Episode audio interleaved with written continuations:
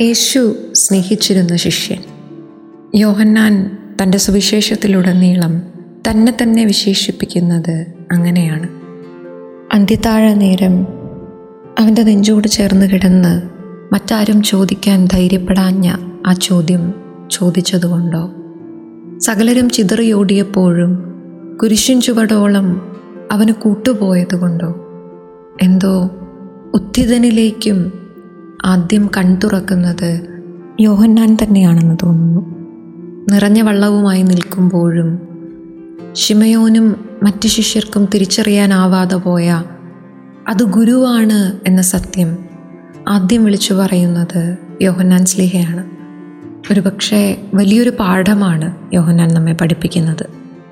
ക്രിസ്തുവിന്റെ കുരിശിന് കൂട്ടുപോകുന്നവർക്ക് അവന്റെ ഉത്ഥാന രഹസ്യത്തിലേക്കും കൺതുറക്കുക അല്പം കൂടി എളുപ്പമാണെന്ന് തോന്നുന്നു. മഹത്വങ്ങൾ തേടി അനുഗ്രഹങ്ങൾ തേടിയുള്ള യാത്രക്കിടയിൽ ഉത്ഥാനത്തിന് മുൻപ് ഒരു പീഡാസഹനമുണ്ടെന്ന് കുരിശുണ്ടെന്ന് ഒരുപക്ഷെ മരണത്തോളം അടുക്കുന്ന വേദനയുണ്ടെന്ന് തിരിച്ചറിഞ്ഞവർക്ക് ഉത്ഥാനം കുറെ കൂടി സമീപസ്ഥമാകും.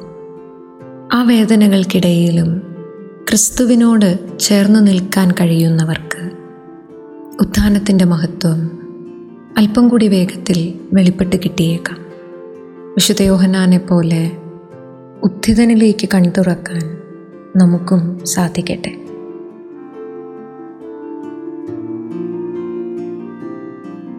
you are listening to heavenly voice from Kairos Youth.